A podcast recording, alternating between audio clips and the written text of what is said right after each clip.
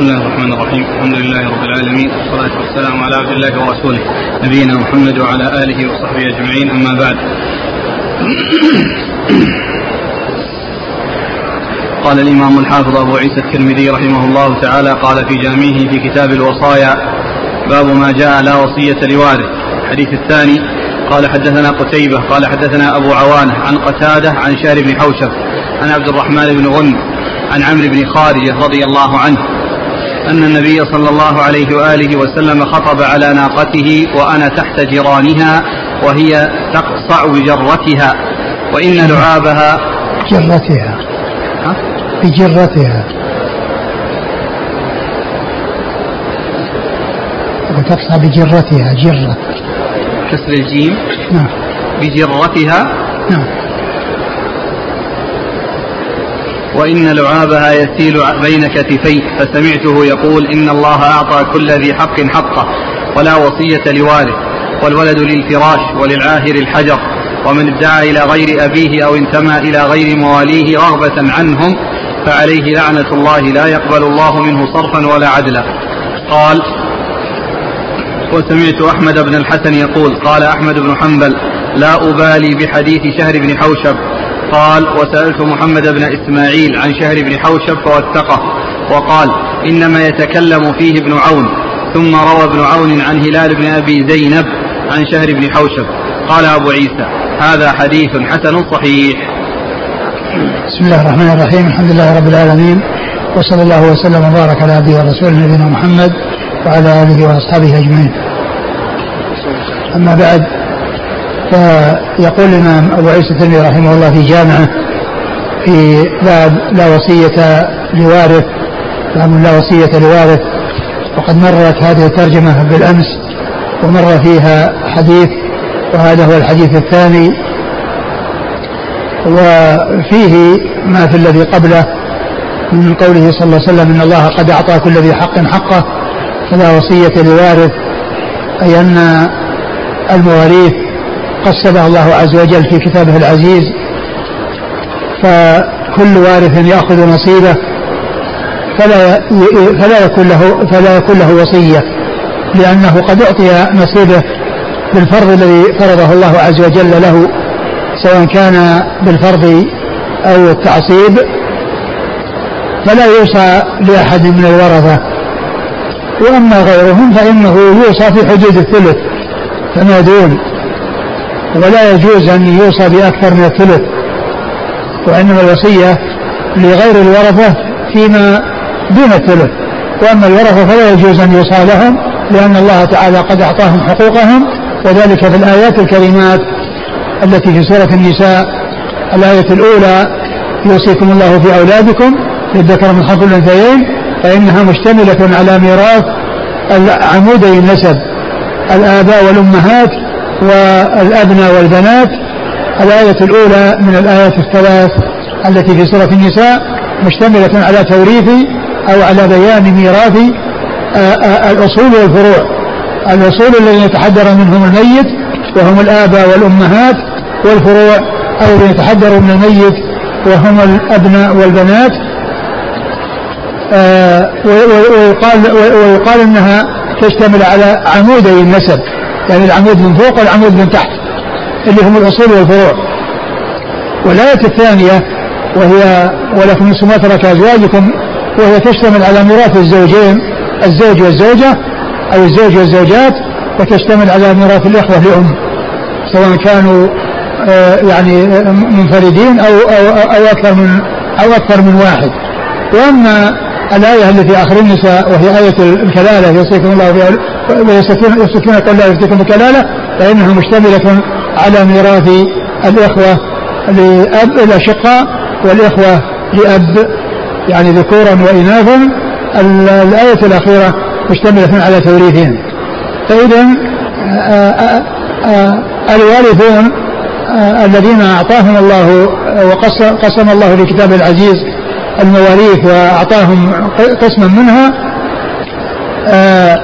لا يوصى لهم وإنما يكفيهم ما قسمه الله لهم وأنه لا وصية لوارث.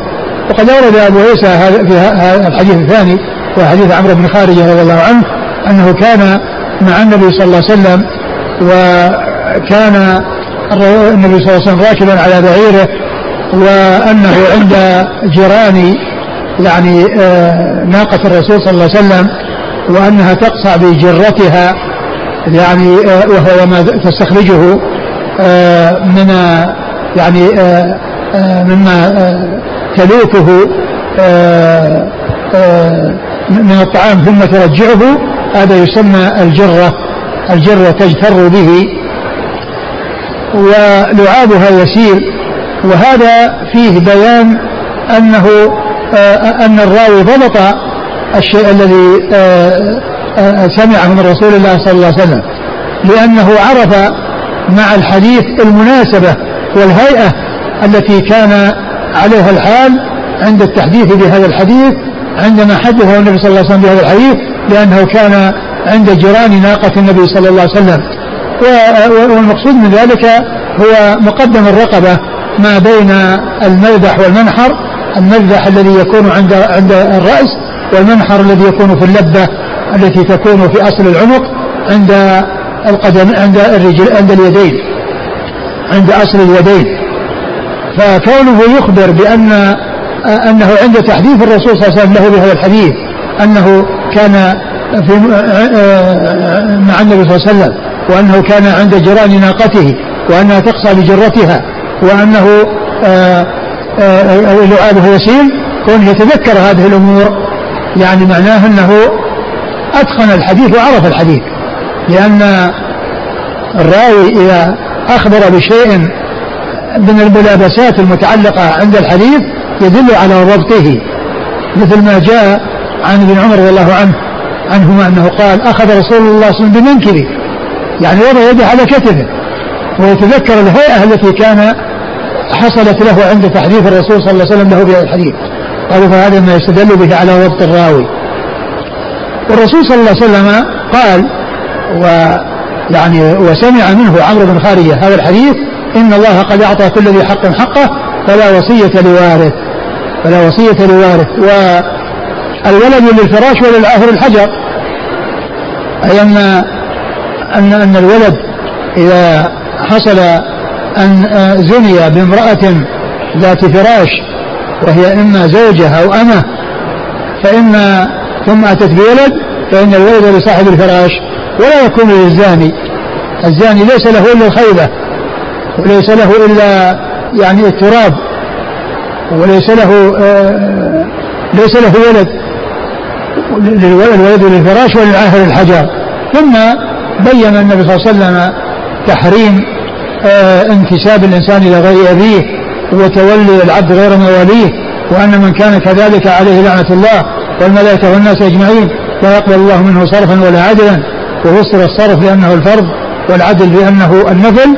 وهذا يدلنا على خطورة آه هذا العمل الذي هو الانتساب إلى غير الآباء وكذلك الانتماء انتماء العبد إلى غير يعني مواليه و آه وإنما الولاء لمن اعتق والولاء لهم فلا ينتمي إلى غيرهم ولا يعني يجعل ولاءه أو يعني يقول أن ولاءه لفلان دون فلان. فإن هذا من الأمور الكبيرة التي يستحق عليها اللعن كما جاء في هذا الحديث عن رسول الله صلى الله عليه وسلم. والحديث آه، آه، تقدم قبل هذا من وجه آخر عن صحابي آخر. والحديث وهو قوله صلى الله عليه وسلم لا وصية لوارث ثابت عن رسول الله صلى الله عليه وسلم وهو من الأدلة التي يستدل بها من يقول إن السنة تنسخ الكتاب يقولون من أمثلته قوله صلى الله عليه وسلم إن الله أعطى كل ذي حق حقه فلا وصية لوارث لأن الآية التي فيها ذكر الوصية قبل أن آه، يحصل آه، نزول آيات المواريث آه، نسخت وجاء بيان نسخها وأنه لا وصية لوارث. نعم. قال حدثنا قتيبة. قتيبة بن سعيد ثقة أخرجها أصحاب كتب الستة. عن أبي عوانة. أبو عوانة هو الضاحى بن عبد الله اليشكري. وهو ثقة أخرج له أصحاب كتب الستة. من قتادة. قتادة من دعامة السدوسي البصري. وهو ثقة أخرجه أصحاب الكتب الستة. عن شهر بن حوشب. عن شهر بن حوشب وهو صدوق كثير الأوهام كثير الأوهام والإرسال. والإرسال. وحديثه أخرجه خرج المفرد ومسلم أصحاب السنة. نعم. عن عبد الرحمن بن غن وهو اختلف في صحبته واتقه العجلي أخرج البخاري تعليقا وأصحاب السنن. نعم. عن عمرو بن خالد رضي الله عنه أخرج له الترمذي والنسائي بن ماجه. نعم. قال وسمعت أحمد بن الحسن يقول قال أحمد بن حنبل لا أبالي بحديث شار بن حوشب قال وسألت محمد بن إسماعيل عن شار بن حوشب هو الثقة وقال إنما يتكلم فيه ابن عون هذا كلام حول شهر بن حوشب. يعني الإمام أحمد قال لا أبالي به يعني أنه لا يعني يعتد بحديثه. ويعني البخاري ذكر يعني آه يعني فيه هذا الكلام الذي ذكره المصنف. والحاصل أن شهر بن حوشب إذا انفرد ولم يأتي يعني الشيء إلا من طريقه فإنه لا يعول عليه. وأما إذا كان في الاستشهاد وجاء يعني أحاديث أخرى فإنه يعتضد به. وهذا من هذا القبيل لأن الحديث جاء يعني من طرق أخرى فهو يعني آه، يستشهد به. ثم روى ابن عون عن هلال بن أبي زينب. ابن عون هو عبد الله بن عون ثقة أخرج أصحاب كتب الستة. عن هلال بن أبي زينب. هو؟ مجهول أخرجه ابن ماجه. نعم. عن شهر بن حوشب. نعم. الحديث يقول انتمى إلى غير مواليه رغبة عنهم. فإذا كان الانتساب يعني الذي يبدو الذي يبدو أن هذا يعني أنها صفة كاشفة. يعني ليست مخصصة. يعني معناه أنه يعني آه، أنه من أجل يكون رغبة عنه. وأما إذا حصل شهرة يعني ليس من قبله وإنما اشتهر بشيء فمن المعلوم أن الإنسان قد يشتهر بشيء وهو إن لم يكن يعني آه، مولى. مثل ما يعني قالوا في الرجل الذي قال مولى بن عباس لأنه كان يكثر مجالسته وليس مولى له. يعني يأتي أحيانا الاشتهار بسبب من الأسباب. فإذا كان يعني يعني حصل اشتهار وحصل يعني شيء لا قبل له به وأما كونه يأتي ويغير ويبدل ويترك الذين هم أصحاب النعمة ويضيف الولاء إلى أصحاب النعمة فهذا هو المحذور. إذا كان هذا الوارث أصلا محجوب. ما يوصى له ولو كان محجوبا. لأن يعني قضية الوصية كما هو معلوم إنما تكون بعد الموت. ومعلوم أن المحجوب قد يكون غير محجوب يعني قد يحصل التغير وال وال يعني من يكون من الورثة يعني لا يصاله أقول لا يصاله لكن إذا كان غير وارث فإنه يصاله وإذا كان محجوب يعني فقد يكون أنه قد يكون وارثا. لكنه لو حصل الإيصاء لشخص يعني ليس يعني وارثا مثل يعني مثل ابن الإبن يعني مع وجود الأبناء لأنه لو ذهب الأبناء سيكون وارثا. لو ذهب الأبناء أو مات الأبناء قبل مورثهم سيكون وارثا. فإذا أوصى له والوصية طبعا لا تنفذ إلا بعد الموت فإذا كان غير وارث فإنه لا يستحق. وإن كان غير وارث يستحق. قال رحمه الله تعالى باب ما جاء يبدأ بالدين قبل الوصية. قال حدثنا ابن أبي عمر قال حدثنا سفيان بن عيينة عن أبي إسحاق الهمداني عن الحارث عن علي رضي الله عنه أن النبي صلى الله عليه وعلى آله وسلم قضى بالدين قبل الوصية. وأنتم تقرون أو تقرؤون. وأنتم تقرؤون الوصية قبل الدين. قال أبو عيسى والعمل على هذا عند عامة أهل العلم أنه يبدأ بالدين قبل الوصية. ثم أورد آه هذه الترجمة باب في قضاء الدين قبل الوصية. الدين حق ثابت في ذمة المدين. وأما الوصية فإنها حق لا يثبت إلا بعد الموت. ليس ثابتا قبل الموت لأن الوصية هي إنما تكون إذا مات الميت. وأما قبل ذلك فله أن يغير وله أن يبدل في الوصية لأنها ما تثبت إلا بعد الموت. فالدين ثابت ومستقر وأمر لازم لا بد منه. وأما الوصية فإنها تبرع ولا تثبت إلا بعد الموت. فالدين مقدم عليها وهذا بالإجماع. لكن لما جاءت لما جاءت الوصية الوصية مقدمة على الدين فقد يفهم بعض الناس أن التقديم يقتضي أن المقدم يكون أفضل أو أنه مقدم على غيره أو أولى من غيره. فقال يعني فجاء هذا الأثر يعني هذا عن عن عن, عن علي رضي الله عنه أنه قال إنكم أن أن الدين أن النبي صلى الله عليه وسلم قضى بالدين قبل الوصية. أن النبي قضى بالدين قبل الوصية. قضى بالدين قبل الوصية وأنتم تقرؤون هذه اليوم بعد وصية يوصى بها أو دين. بعد وصية يوصى بها أو دين. فقدم الوصية على الدين. والتقديم قد يفهم منه أنه يراد به الاهتمام وأنه أولى. والواقع هو أن الذي يتعين آه، قضاؤه هو الدين. وإذا أنفد استنفد الدين وأخذ أو آه، يعني استنفد جميع المال فإنها تسقط الوصية. لأن الوصية إنما تأتي بعد الدين. فالدين مقدم عليها وهذا بالاتفاق. وهذا الحديث في إسناده الحارث بن عبد الله الأعور الهمداني وهو يعني ضعيف يحتج بروايته ولكنه يعني آه الإجماع منعقد على أن الدين مقدم على الوصية. قالوا وإنما قدمت الوصية على الدين وإن كان الدين أولى منها ومقدما عليها ولا تنفذ الوصية إلا بعد سداد الديون. قالوا لأن الوصية تبرع والدين يعني أمر ثابت. والورثة لا يعني آه، إشكال عندهم في مسألة الدين. وأما مسألة الوصية هي التي قد يكون أنهم يعني ما يرتاحون إليها وأن وأنها تبرع. فقدمت من أجل بيان أنها يعني تنفذ لكن لا يعني آه أنها تنفذ قبل الدين فإن الدين مقدم عليها بالإجماع ولا يصار إلى تنفيذ الوصية إلا بعد سواد الدين فإذا فضل شيء بعد الدين عند ذلك يكون آه الثلث إذا كان أوصل الثلث للوصية والثلثان الباقيان يكون يكونان للورثة. قال حدثنا ابن أبي عمر هو العدني محمد بن يحيى صديق أخرجه مسلم والترمذي والنسائي بن ماجه. عن سفيان بن عيينة. سفيان بن عيينة المكي ثقة أخرج أصحاب كتب الستة. عن أبي إسحاق الهمداني. أبي إسحاق الهمداني هو عمرو بن عبد الله الهمداني السبيعي وهو ثقة أخرج أصحاب كتب الستة. عن الحارث. الحارث الأعور وهو في حديثه ضعف. نعم. أخرج أصحاب السنن. نعم. عن علي.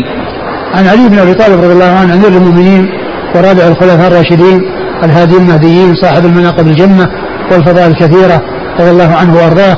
وحديثه عند أصحاب الكتب الستة. قال رحمه الله تعالى باب ما جاء في الرجل يتصدق أو يعتق عند الموت. قال حدثنا بندار قال حدثنا عبد الرحمن بن مهدي قال حدثنا سفيان عن أبي إسحاق عن أبي حبيبة الطائي قال أوصى إلي أخي بطائفة من ماله فلقيت أبا الدرداء رضي الله عنه فقلت إن أخي أوصى إلي بطائفة من ماله فأين ترى لي وضعه في الفقراء أو المساكين أو المجاهدين في سبيل الله؟ فقال أما أنا فلو كنت لم أعدل بالمجاهدين. سمعت رسول الله صلى الله عليه وعلى آله وسلم يقول مثل الذي يعتق عند الموت كمثل الذي يهدي إذا شبع. قال أبو عيسى هذا حديث حسن صحيح. ثم أورد أبو عيسى باب في الذي يعتق عند الموت. باب في الذي يعتق عند الموت. آه، آه، أورد فيه أبو عيسى حديث أبي الدرداء. حديث أبي الدرداء رضي الله عنه أن رجلا جاء إليه جاء إليه نعم. وقال إن أخي آه، أوصى لي. أوصى إلي أخي بطائفة من ماله. أوصى لي أخي بطائفة من ماله. بطائفة من ماله فأين ترى فأين ترى أن أضع ذلك؟ فقال إيش؟ قال أين أترى أن أضع ذلك في الفقراء أو المساكين أو المجاهدين في سبيل يعني الله؟ هل أعطيه الفقراء والمساكين والمساكين أو أضع في الجهاد في سبيل الله. قال أما أنا فلو كان الأمر إلي أو الأمر يخصني لجعلته في المجاهدين لبيان عظم شأن الجهاد في سبيل الله. ثم قال إن الذي يعتق يعني عند الموت كالذي يتصدق إذا شبع. كالذي يتصدق إذا شبع. يعني معناه أنه يتصدق بالفضلة وبالشيء الزايد لأن لأنه بعدما استوفى وبعدما استوعب الشيء الذي يعني يريده عند ذلك يريد أن يتصدق. وهذا تشبيه له من جهة أنه آه يعني أن حصل منه ذلك عندما آه عندما ذهبت صحته وعافيته وأشرف على الموت أو يعني أقبل على الآخرة راح يفكر. وكان الأولى للإنسان أن يتصدق وهو صحيح شحيح يخشى الفقر ويأمل الغنى. وأما كونه يؤخر إلى آخر لحظة فإن هذا من من التأخير ومن التسويف ومن كل إنسان يعني آه، آه، يحمله الطمع والرغبة في الدنيا على أنه لا يجود بها يعني في حال آه، صحته وعافيته وإنما ترخص عنده إذا أصابه المرض وخشي الموت فقال إنه مثل الذي يتصدق إذا شبع يعني إذا ملأ بطنه وصار عنده فضلة عند ذلك يروح يتصدق والحديث في إسناده رجل آه، فيه ضعف وهو غير ثابت عن رسول الله صلى الله عليه وسلم قال حدثنا بندار هو محمد بن بشار ثقة أخرجه أصحاب كتب الستة. عن عبد الرحمن بن مهدي. ثقة أخرجه أصحاب كتب الستة. عن سفيان عن أبي إسحاق. سفيان هو الثوري ثقة أخرج أصحاب كتب الستة وأبو إسحاق مر ذكره. عن أبي حبيبة الطائي. وهو مقبول أخرج له. أبو داود والترمذي والنسائي. نعم. عن أبي الدرداء. أبو الدرداء صدي بن عجلان الباهلي رضي الله عنه أخرج له أصحاب كتب الستة. أبو الدرداء. أبو الدرداء عويمر رضي الله عنه هذاك أبو أمامة عويمر رضي الله عنه أخرج له أصحاب كتب الستة.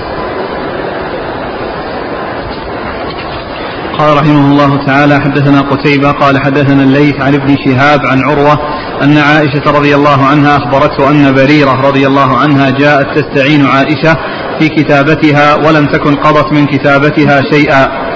فقالت لها عائشة ارجعي إلى أهلك فإن أحبوا أن أقضي عنك كتابتك ويكون لي ولاؤك. فعلت فذكرت ذلك بريرة لأهلها فأبوا. وقالوا إن شاءت أن تحتسب عليك ويكون لنا ولاؤك. فلتفعل. فذكرت ذلك لرسول الله صلى الله عليه وآله وسلم. فقال لها رسول الله صلى الله عليه وعلى آله وسلم ابتاعي فاعتقي فإنما الولاء لمن أعتق. ثم قام رسول الله صلى الله عليه وعلى آله وسلم فقال ما بال أقوام يشترطون شروطا ليست في كتاب الله؟ من اشترط شرطا ليس في كتاب الله فليس له وإن اشترط مئة شرط. قال أبو عيسى هذا حديث حسن صحيح وقد روي من غير وجه عن عائشة والعمل على هذا عند أهل العلم أن الولاء لمن أعتق. ثم أورد أبو عيسى هذا الحديث عن عائشة رضي الله عنها في قصة بريرة وهو لا علاقة له في الباب الذي هو باب التصدق عند الموت أو العتق عند الموت والإنسان يتصدق عند الموت هذا لا علاقة له في هذا الباب لأن هذا يتعلق بالولاء. وفي نسخة الشارح باب بدون ترجمة. يعني آه بعد يعني ظهر هذا الحديث في باب بدون ترجمة. لكن لا علاقة له في الباب الذي قبله وإنما علاقة له في الكتاب في الباب الذي وراءه. وهو أول كتاب كتاب الولاء. يعني آه فإنه متعلق بالباب الذي بعده وهو الميراث بالولاء لأنه يتعلق بهذا الموضوع. وأما ما يتعلق بالترجمة التي هي قبل وهي التصدق عند الموت فإنه لا علاقة له به. وحديث عائشة رضي الله عنها يعني وجاء في عدة مواضع. يعني في كتاب البيع ويأتي في كتاب ال يعني ال آه، في كتب مختلفة. وهنا يعني أورده هنا وإراده يعني فيما يتعلق بالوصايا أو كتاب الوصايا يعني لا علاقة له به. وإنما علاقة له في كتاب الولاء الذي الولاء والهبة الذي يكون بعد ذلك بعد هذا الحديث. وحديث بريرة آه، آه، آه، أن أهلها الذين كانوا كانت كان كان كانت أمة لهم كاتبوها يعني على اتفقوا فيما بينهم وبينها على أنها تعطيهم مقدار كذا ونجوم محددة في كل يعني الوقت الفلاني تأتي بكذا والوقت الفلاني تأتي بكذا فكان المكاتبة بينهم منجمة فجاءت إلى عائشة تستعين بها تطلب منها أن تعينها في يعني آه، مكاتبتها. فقالت عائشة إن ارجعي إلى أهلك وأخبريهم بأن بأنني آه، وهي لم تدفع إليهم شيئا إلى الآن يعني ما دفعت من المكاتب من الكتابة شيء. ومن آه، المقدار التي اتفقت معهم على شيء. ما ما ما ما دفعت شيئا. فقالت إن شاء الله نعدها لهم يعني أدفعها كلها مقدما وليست منجمة ويكون ولاء لي فذهبت إليهم وقالت قالوا نرى ان تعتسب ولكن يكون ولاء لنا.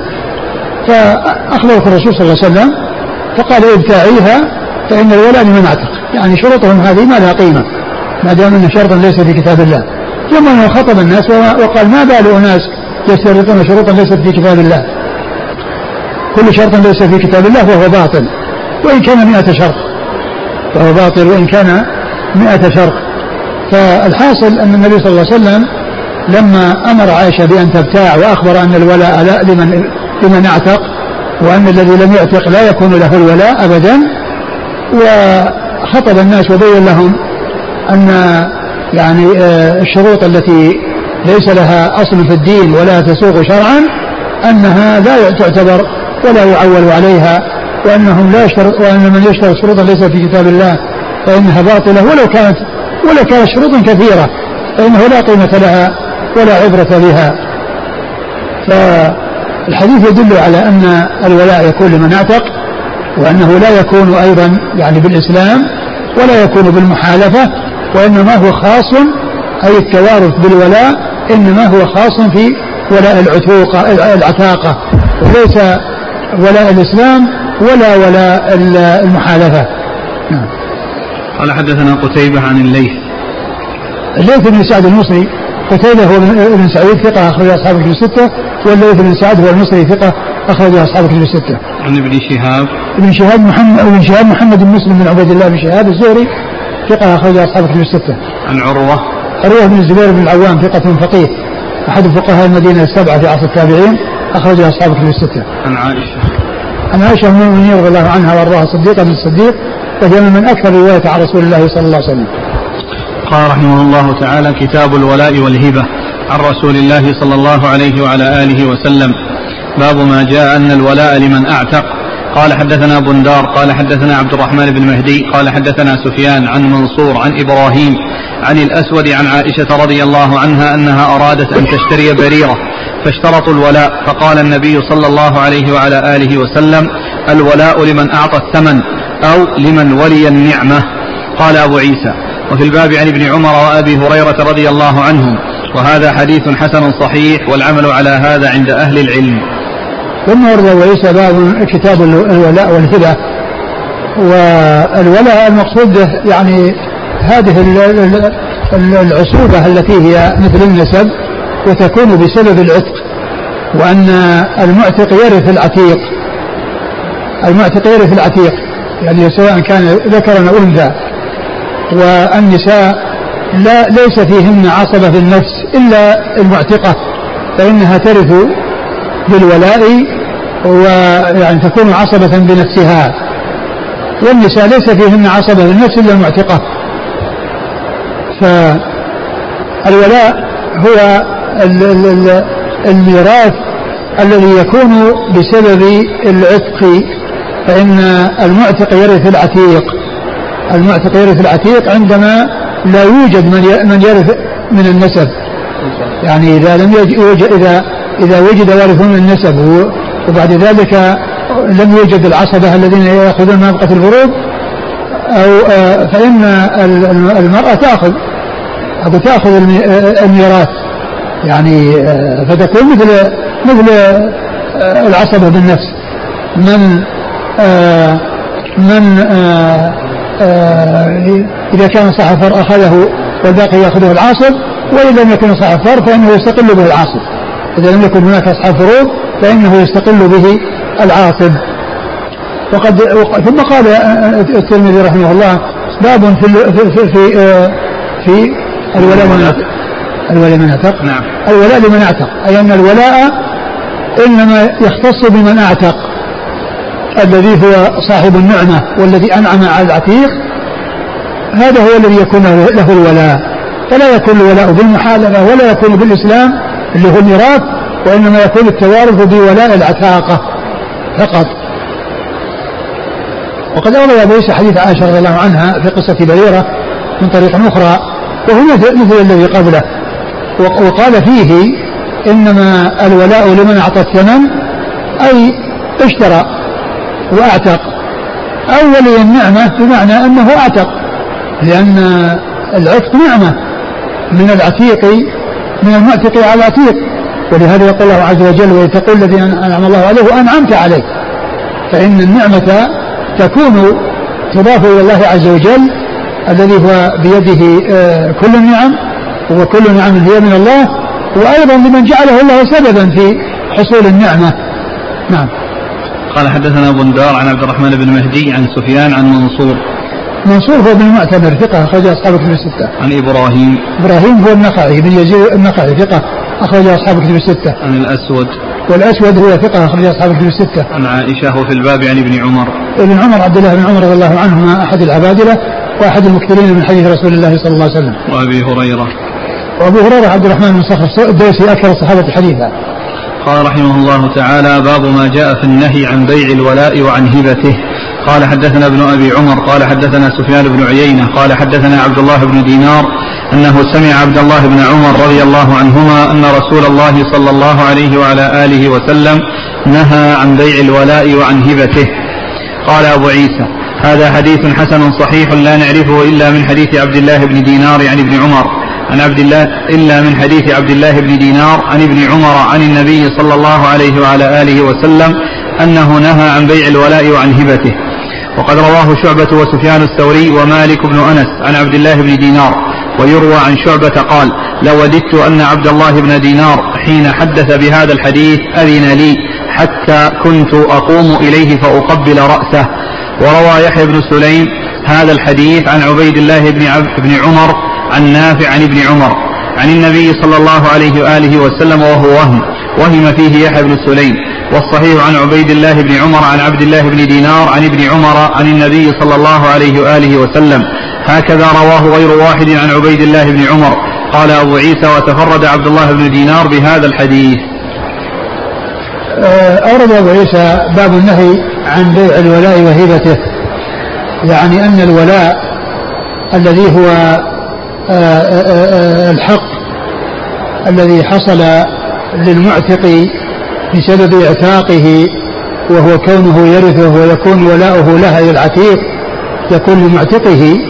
أن هذا شيء لا لا يقبل الانتقال بالبيع والشراء والهبه والعطية وهو مثل النسب.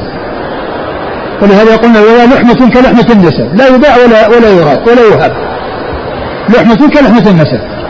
يعني معناه أن الشيء كما أن النسب لا يباع ولا يعني يتنازل عنه ولا يترك وإنما هو شيء ثابت لأهله فكذلك الولاء ثابت لأهله. لا يقبل البيع والشراء والهبة والعطية وإنما هو شيء مثل النسب. معناه أن من اعتقه هو المستحق. ويورث عنه ال ال ويورث عنه الولاء فإذا مات المعتق يعني حل محله عصبة المتعصبون بأنفسهم. المتعصبون بأنفسهم يرثون ما يرث. ولكن كون المعتق يبيع الولاء على أحد أو يهبه لأحد هو مثل النسب لا يباع ولا يهب.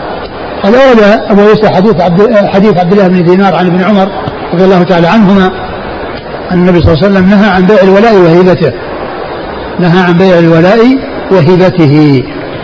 وهذا الحديث من تفرد به عبد الله بن دينار عن ابن عمر ولا يعرف إلا عنه. ولهذا هو من غرائب الصحيحين لأنه في صحيح البخاري وصحيح مسلم وهو من من من, من, الغرائب أي التي جاءت من طريق واحد. ولهذا آه، مسلم رحمه الله قال إن الناس عالة في هذا الحديث على عبد الله بن دينار. عالة الناس عالة في هذا على عبد الله بن دينار لأنه ما عرف إلا من طريقه. وهو مثل إنما الأعمال بالنيات الذي كان رواه عمر ورواه عن عمر. علقمة وقاص الليثي ورواه عن آه، علقمة وقاص الليثي محمد إبراهيم التيمي ورواه عن محمد إبراهيم التيمي يحيى بن سعيد الأنصاري ثم كثر الآخذون عن يحيى بن سعيد الأنصاري. فهو غريب. يعني من غرائب الصحيح يعني جاء من طريق واحد. فهذا عبد حديث عبد الله بن دينار عن عمر هو من غرائب الصحيح. التي جاءت من طريق واحد وهي حجة ولا إشكال فيها. لأن التفرد تفرد الثقة معتبر ولا ولا ولا ولا إشكال فيه وإنما الإشكال في تفرد من لا يكون ثقة أو تفرد من يكون ضعيفا. هذا هو الذي يؤثر تفرده. وأما الثقة إذا تفرد فإن تفرده لا يؤثر. وكذلك حديث آخر حديث في صحيح البخاري كلمتان حبيبتان للرحمن. حديث أبي هريرة فإنه أيضا من غرائب الصحيح لأنه ما جاء من طريق واحد. أبو هريرة يروي عنها أبي زرعة ابن ابن عمرو بن جرير ويعني فلم يأتي إلا من طريق واحد. ولهذا يعني آه، ذكر المصنف رحمه الله عن شعبة أنه قال وددت أن عمرو بن أن عبد الله بن دينار يعني أذن لي حتى أقبل رأسه يعني لأنه هو الذي عول عليه أو هو الذي حفظ هذه السنة عن رسول الله صلى الله عليه وسلم وعنه تلقاها الناس الكثيرون نعم قال حدثنا ابن أبي عمر عن سفيان بن عيينة عن عبد الله بن دينار عبد الله بن دينار ثقة أخرج أصحاب كتب الستة. عن عبد الله بن عمر نعم. قال وقد رواه شعبة وسفيان شعبة بن الحجاج الواسطي ثقة أخرج أصحاب كتب الستة. وسفيان الثوري ومالك بن أنس عن عبد الله بن دينار. نعم. ويروى عن شعبة ثم قال وروى يحيى بن سليم يحيى بن سليم هو صدوق سيء الحفظ أخرج نعم. أصحاب الكتب. نعم. عن عبيد الله بن عمر. نعم. عبد الله بن عمر العمري. يعني وقال إن هذا وهم وإنما هو عبد الله إنما هو عن عبد الله بن دينار. نعم. عن نافع عن ابن عمر. نعم. قال رحمه الله تعالى باب باب ما جاء في من تولى غير مواليه أو ادعى إلى غير أبيه. قال حدثنا هناد قال حدثنا أبو معاوية عن الأعمش عن إبراهيم التيمي عن إبر عن أبيه. قال خطبنا علي رضي الله عنه فقال من زعم أن عندنا شيئا نقرأه إلا كتاب الله وهذه الصحيفة صحيفة فيها أسنان الإبل وأشياء من الجراحات فقد كذب وقال فيها قال رسول الله صلى الله عليه وآله وسلم المدينة حرام ما بين عير إلى ثور فمن أحدث فيها حدثا أو آوى محدثا فعليه لعنة الله والملائكة والناس أجمعين. لا يقبل الله منه يوم القيامة صرفا ولا عدلا. ومن ادعى إلى غير أبيه أو تولى غير مواليه فعليه لعنة الله والملائكة والناس أجمعين. لا يقبل منه صرف ولا عدل. وذمة المسلمين واحدة. يسعى بها أدناهم. قال أبو عيسى وروى بعضهم عن الأعمش عن إبراهيم التيمي عن الحارث بن سويد عن علي رضي الله عنه نحوه. قال أبو عيسى هذا حديث حسن صحيح وقد روي من غير وجه عن علي عن النبي صلى الله عليه وعلى آله وسلم. ثم ورد أبو عيسى رحمه الله ترجمة بابه في من تولى غير مواليه أو ادعى إلى غير أبيه. من تولى غير مواليه أو ادعى إلى غير أبيه. وهذا سبق أن مر ولكنه هنا عقد له هذه الترجمة الخاصة. ورد في حديث علي رضي الله عنه أنه قال من زعم أن عندنا شيئا يعني عن أهل البيت يعني خصهم الرسول صلى الله عليه وسلم به. فقد كذب وإنما يعني ما فيه ما فيه إلا كتاب الله عز وجل وما في هذه الصحيفة وهي فيها يعني يعني بعض أحكام الأحاديث المتعلقة ببعض الأحكام. قال هو هذا هو الذي عندنا عن رسول الله صلى الله عليه وسلم. وفي هذا رد على من يقول إن النبي صلى الله عليه وسلم خص أهل البيت بأحاديث وخصهم بعلم ما اطلع أطلع عليه إلا غيرهم وأن هذا من خصائصهم. هذا من الكذب على رسول الله صلى الله عليه وسلم. وعلي رضي الله عنه هو الذي يقول هذا الكلام. من زعم أن الرسول خصنا بشيء فقد كذب. وإنما الذي عندنا هو كتاب الله الذي هو عند الناس وهذا الذي في هذه الصحيفة وهي مشتملة على أسنان الإبل. أسنان الإبل يعني فيما يتعلق بالديات. وكذلك ما يتعلق بالجراحات وأحكام الجراحات وكذلك فيها من المدينة حرم ما بين عير إلى ثور من أحدث فيها حدثا أو محدثا فعليه لعنة الله والملائكة والناس أجمعين. هذا موجود في هذه الصحيفة. وموجود فيها أيضا محل الشاهد وهو من انتسب إلى غير أبيه أو تولى غير مواليه. فإن عليه فإن عليه لعنة الله والملائكة والناس أجمعين. لا يقبل منه صرف ولا عدل. وقال وذمة المسلمين واحدة يسعى بها أدناهم. يعني معناه أن أن أن المسلم إذا يعني أخطأ إذا يعني آه، أعطى أحد الأمان فإن يعني فإنه يجب أن يوفى بأمانه وألا يغفر. نعم. قال حدثنا هناد. هناد بن السري أبو السري ثقة أخرجه البخاري في خطأ أفعال العباد مسلم وأصحاب السنة. عن أبي معاوية. أبو معاوية محمد بن خازم الضرير الكوفي ثقة أخرج أصحاب الكتب الستة. عن الأعمش. الأعمش سليمان بن مهران الكاهلي الكوفي ثقة أخرج أصحاب الكتب الستة. عن إبراهيم التيمي. وهو ثقة أخرج أصحاب نعم ثقة أخرج أصحاب الكتب. أخرج أصحاب الكتب نعم. عن أبيه. أبوه هو ثقة أخرج أصحاب الكتب. عن علي. علي رضي الله عنه مر ذكره. وروى بعضهم عن الأعمش عن إبراهيم التيمي عن الحارث بن سويد. هو ثقة أخرج أصحاب الكتب. نعم. يقول السائل عندما كنت صغيرا وأردت السفر إلى بلدي إلى بلد يسكن فيه أخي جعلني من أبنائه فصرت أنتسب إليه والآن هكذا اسمي في الجواز فما الحل يصحح الخطأ هذا هو الحل نعم. يقول هل يدخل في الانتساب إلى غير الأب كون الزوجة تنتسب إلى زوجها بدلا من أبيها. نعم لا شك. هذا هذا من أقول هذا من يعني من الأخطاء الفاحشة التي حصلت لبعض المسلمين تقليدا للكفار. يعني بدل ما تنتسب لأبيها تنتسب لزوجها. وانتسابه يتنقل. إذا راح الزوج وجاء زوج ثاني يتغير النسب. نعم قال رحمه الله تعالى باب ما جاء في الرجل ينتفي من ولده. قال حدثنا عبد الجبار بن العلاء بن عبد الجبار العطار وسعيد بن عبد الرحمن المخزومي. قال حدثنا سفيان عن الزهري عن سعيد بن المسيب عن أبي هريرة رضي الله عنه أنه قال جاء رجل من بني فزارة إلى النبي صلى الله عليه وعلى آله وسلم فقال يا رسول الله إن امرأتي ولدت غلاما أسود. فقال النبي صلى الله عليه وعلى آله وسلم هل لك من إبل؟ قال نعم. قال فما ألوانها؟ قال حمر. قال فهل فيها أورق؟ قال نعم. إن فيها لورقا. قال أن أتاها ذلك. قال لعل عرقا نزعها. قال فهذا لعل عرقا نزعه. قال أبو عيسى هذا حديث حسن صحيح. ثم أبو عيسى هذه الترجمة باب في آه الرجل ينتفي من ولده. رجل ينتفي من ولده. آه المقصود ينتفي من ولده الذي في الحديث هو تعريض يعني بالولد وأنه يعني متشكك أنه يعني منه لأنه يعني لونه غير لونه وأن لونه يختلف عن لونه فصار يعني متردد يعني ما هو ما هو مطمئن إلى أنه ولده ويخشى أن يكون يعني هو تعريض يعني بنفيه وليس يعني جزما به ولهذا قال امرأتي ولد فلان أسود. يعني معناه كانها يعني لونه يخالف لوني ولون يعني أمه يعني ف يعني آه، فسأل النبي صلى الله عليه وسلم الرسول عليه الصلاة والسلام يعني ضرب له مثالا أول وجعل يقرره ويجعله هو نفسه يأتي بالجواب فقال هل لك إبل؟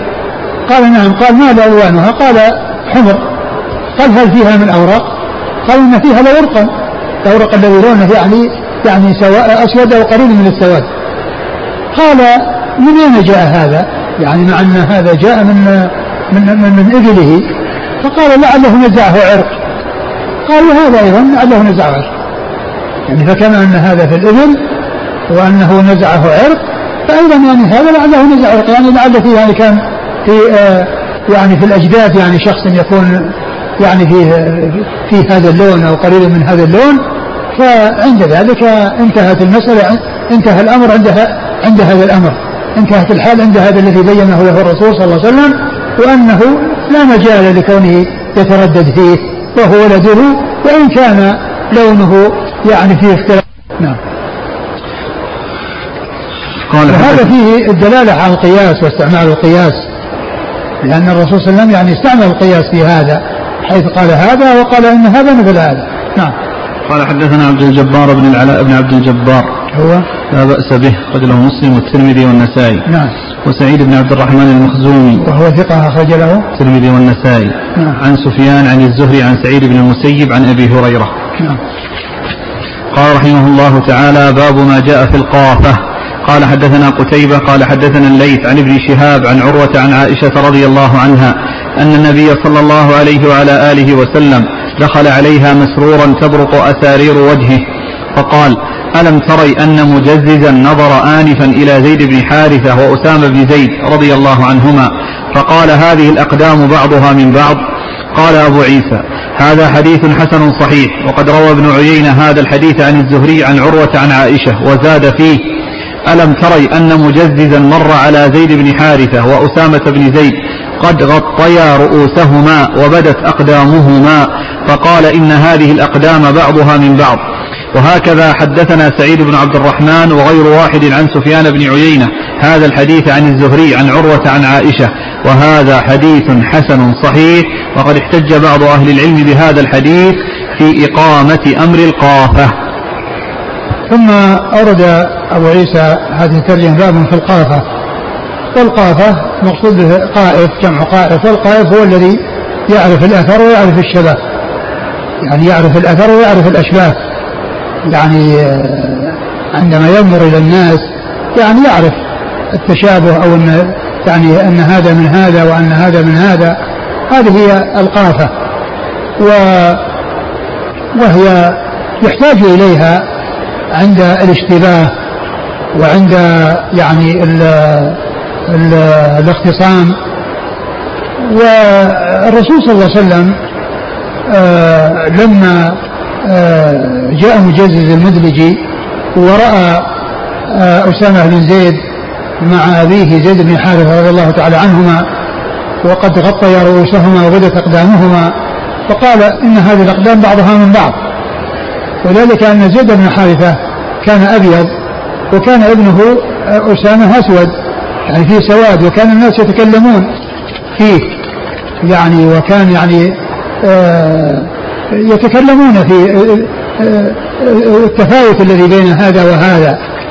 فالرسول صلى الله عليه وسلم لما آه، قال مجزز المدلجي إن هذه الأقدام بعضها من بعض وقد غطيت الرؤوس فسر لأن هذا فيه إبطال يعني للشيء الذي كان يعني يتحدث به و وأن الاختلاف في الألوان يعني لا يستدعي أن يكون آه، ان يكون الولد ليس لمن خالف لونه لونه بل يمكن أن يكون آه، الولد آه، له لون والوالد له لون والولد له لون كما جاء في قصة الرجل الذي مر قبل هذا اللي قال إن امرأتي ولد غلام أسود والنبي صلى الله عليه وسلم قال لعله نزعه عرق وعرف ذلك بنفسه. ومحل اعتبار القافة وأنها معتبرة كون النبي صلى الله عليه وسلم فرح وسر بهذا الكلام من هذا القائد سر قال تبرق أسارير وجهه يعني يعني يعني يظهر عليه البشر والسرور لأن فيه آآ آآ آآ أن هذا القائد أن هذه الأقدام بعضها من بعض وأن هذا من هذا وأنه بخلاف ما كان يتحدث به من أن أن أن أن شبه هذا لا يش... ليس مثل أبيه وأنه يعني فيه كلام يعني حول التردد أو التوقف أو القدح في الانتساب فيما بينهما. الرسول صلى الله عليه وسلم سر أدل أدل هذا على اعتبار القافة. نعم. قال حدثنا قتيبة عن الليث عن ابن شهاب عن عروة عن عائشة. نعم. قال وهكذا حدثنا سعيد بن عبد الرحمن عن سفيان بن عيينة عن الزهري عن عروة عن عائشة. نعم. القافة الآن أو قول القائف دليل أو قرينة؟ هو لا شك أنه يعني يعني يعتبر يعني قرينة أو مقوي يعني أو مرجح يعتبر عند يعني الاشتباه. نعم. وهذا يقول الآن تحليل الدم. هل كذلك هذا هو هذا من الأشياء الجديدة التي جدت وصارت يعني فيها يعني آه، أو يعرف بها أكثر مما يعرف بالقاطع. قال رحمه الله تعالى باب في حث النبي صلى الله عليه وآله وسلم على التهادي. قال حدثنا أزهر بن مروان البصري قال حدثنا محمد بن سواء قال حدثنا أبو معشر عن سعيد عن أبي هريرة رضي الله عنه عن النبي صلى الله عليه وآله عن النبي صلى الله عليه وعلى آله وسلم أنه قال تهادوا فإن الهدية تذهب وحر الصدر ولا تحقرن جارة لجارتها ولو شق فرس نشات. قال أبو عيسى هذا حديث غريب من هذا الوجه وأبو معشر اسمه نجيح مولى بني هاشم وقد تكلم فيه بعض أهل العلم من قبل حفظه. ثم أورد أبو عيسى آه باب في حث النبي صلى الله عليه وسلم على التهادي. حث النبي صلى الله عليه وسلم على التهادي.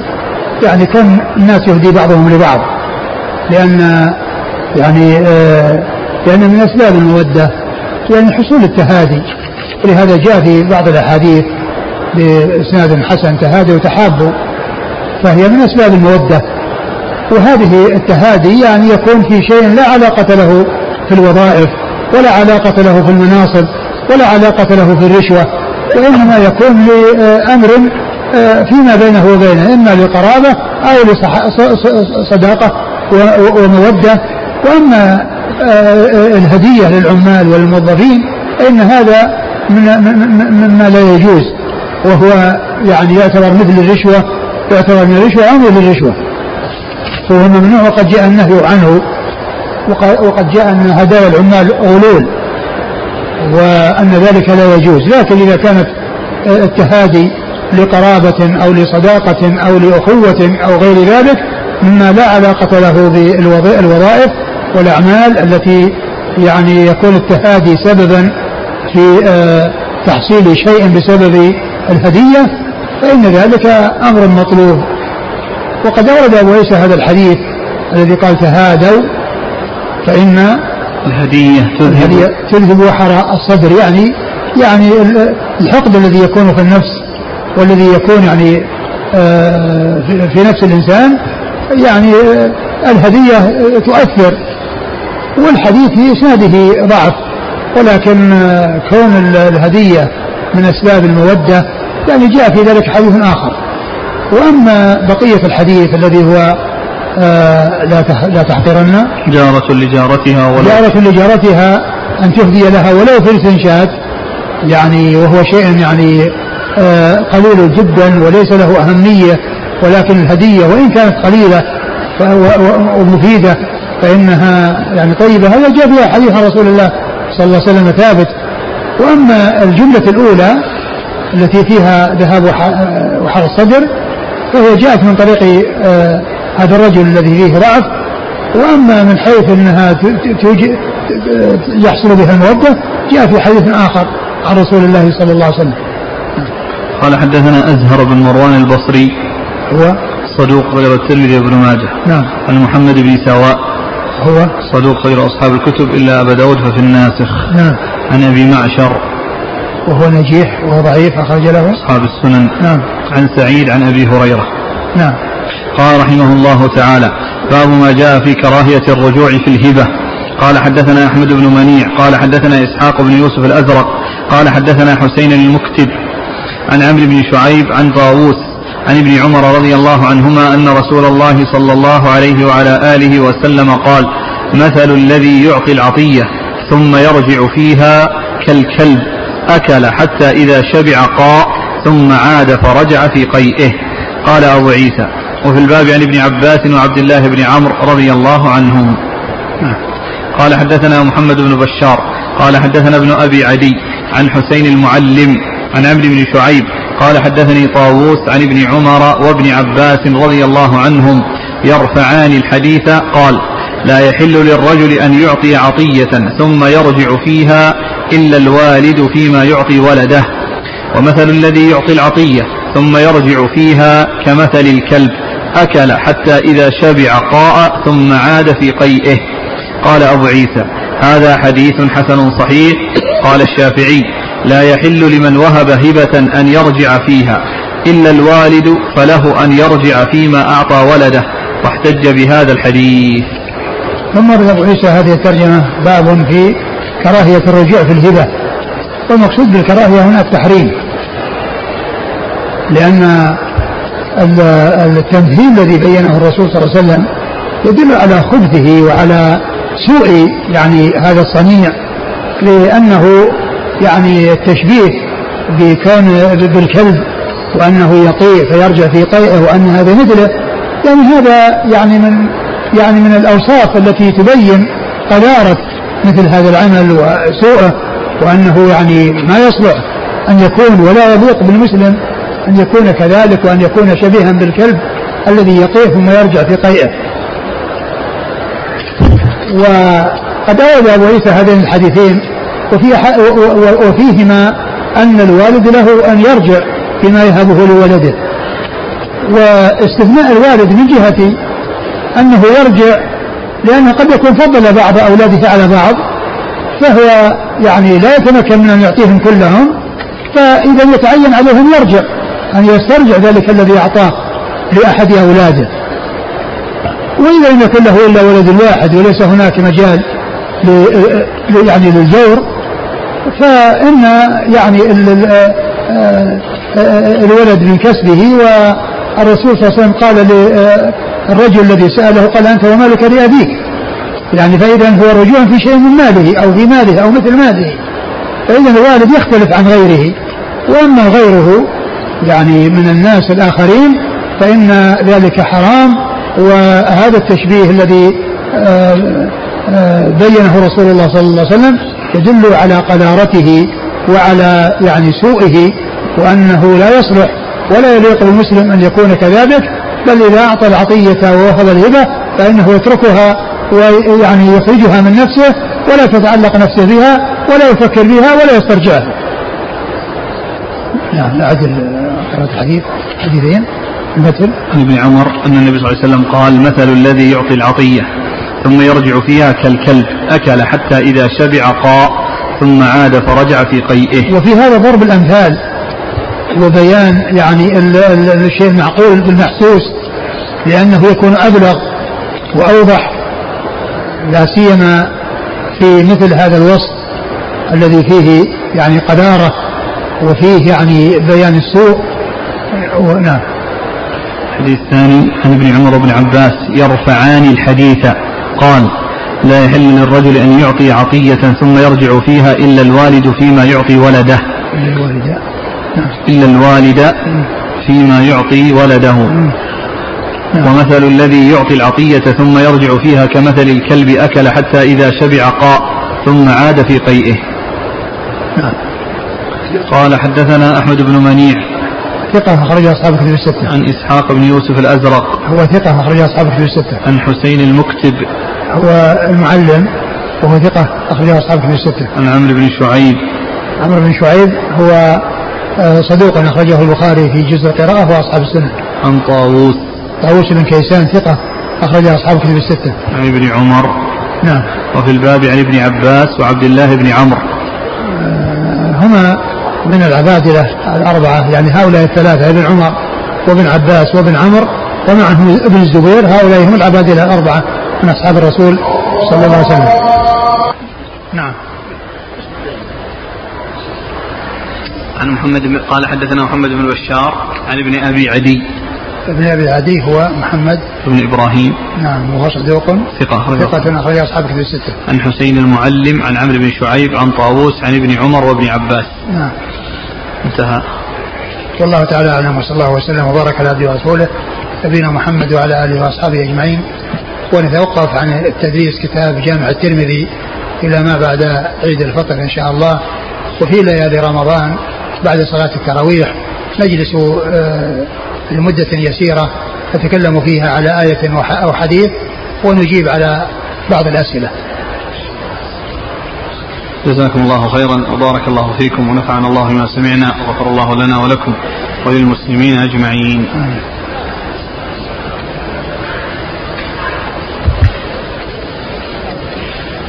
يقول السائل هل يدخل في حكم الرجوع في, الهدي في الهدية أو الهبة إذا وعدت شخصا بهدية ثم رجعت فيها لم أخرجها بعد؟ لا ليس هذا منه لأن الهدي الهبة يعني ما قبضت. ثم يعني الهدي الهبة لم تقبض. الهبة هي التي إذا يعني وهبت وقبضت هي التي يعني يحمل الرجوع أما مجرد الوعد فهذا ليس من هذا القبيل.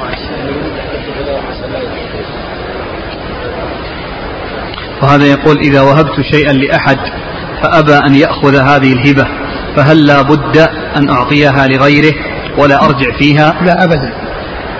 لك أن ترجع فيها لك أن ترجعها إلى نفسك ولك أن تعطيها لغيرك لأن هذا ملكك. ملكك لم يقبل فبقي في ملكك. يقول أحسن الله إليك ورثة ورثوا أسهم بنك الربوي. فما العمل؟ إذا كان الشيء الذي آه، ورثوه يعني هو شيء محرم يعني كله حرام يعني آه، سواء كان ربا أو غير ربا فالطريقة المثلى في هذا أنه يتخلص منه يعني بصرفه في أمور ممتهنة. نعم. يقول هل يجوز للواهب أن يسترجع هديته بالشراء سواء من المهدي من المهدى إليه أو من غيره؟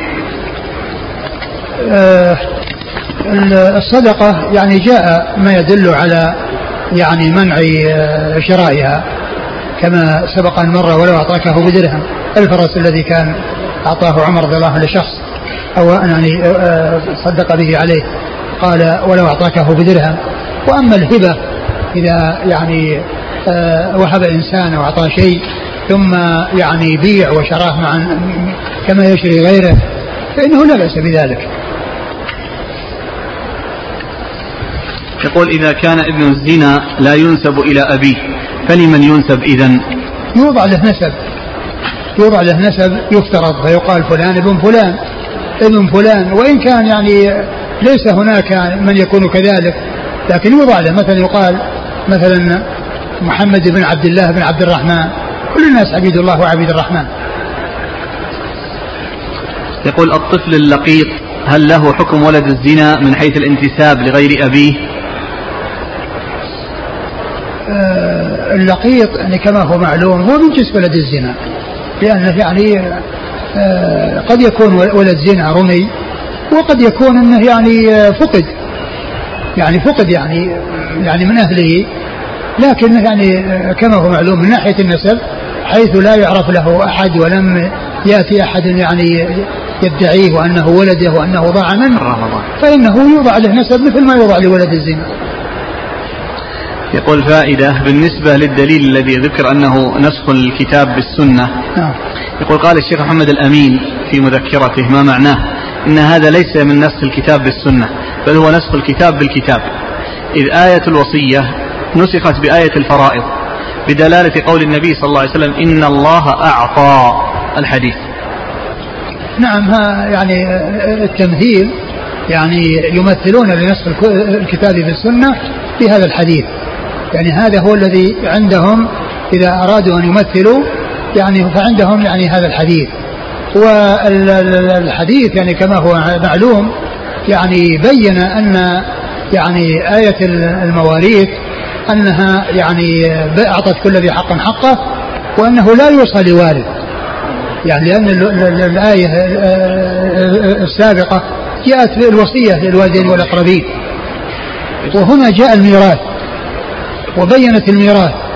ولكن الوصية هي الذي عرفت بالحديث أنه لا يوصى يعني الوصية نفي الوصية؟ هو الذي عرف من الحديث. القرآن جاء فيه بيان الميراث.